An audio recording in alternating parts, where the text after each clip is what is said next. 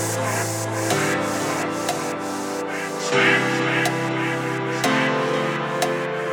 sleep, sleep, sleep, sleep.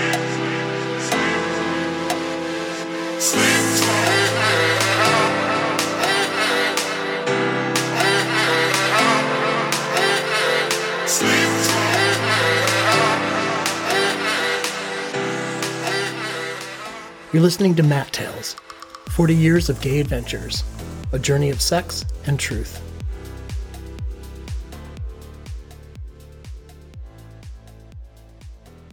Love.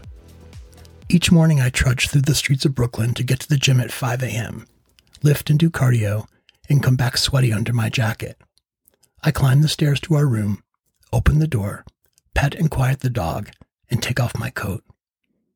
I stand over him in my shorts and tank top, and he's naked, curled in a ball with the covers up to his chin, and cute as fuck.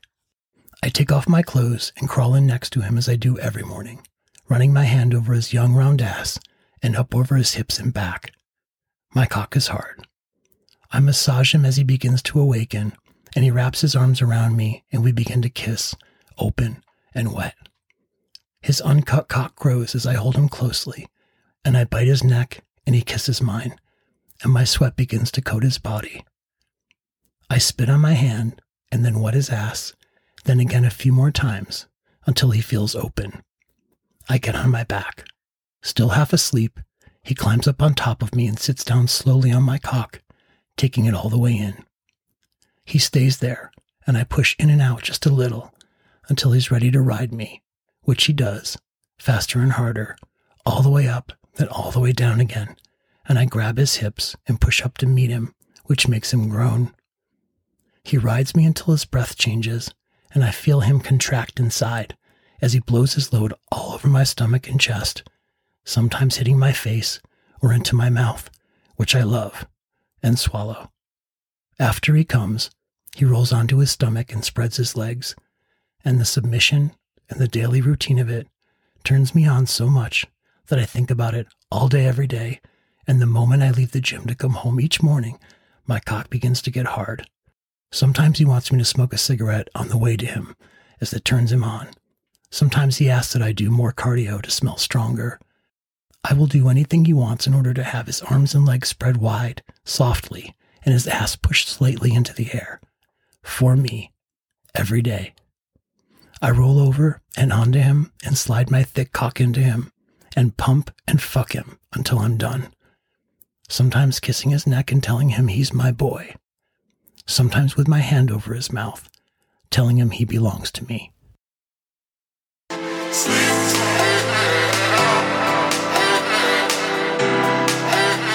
You're listening to Matt Tales 40 Years of Gay Adventures, a journey of sex and truth.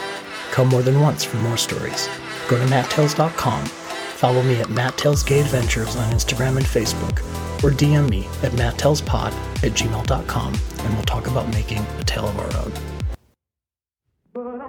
But I'm to question. We're checking into Sex Club, Matt Tales After Hours. I'm Matt, your host and the creator of Matt Tales, 40 Years of Gay Adventures, the autobiographical erotica podcast. In Sex Club, I'll talk to guests about gay sex through the last 50 years, from cruising and phone lines to apps and cams. You'll hear tales from other guys and get to tell your own. Each episode will include a live moment, because you should never leave Sex Club until you get what you want. She runs out to the car, I rolled down the window and said, I need to tell you I'm gay. And I rolled up the window and drove off. If tying me up and pounding the shit out of me is work for you, then then don't answer my ad. All over Manhattan. I mean, you had you had sex clubs, you had you had um, you had the piers, you know, with all the warehouses. Uh, exciting and thrilling, and you know, and it's you know, it, it felt like something new, like you were ha- like I was having sex for the first time again. Never before had jockstraps turned me on, but now, fuck, it was hot. You know, I just wanted him to sort of take me away and just love me and give me a life and have sex with me.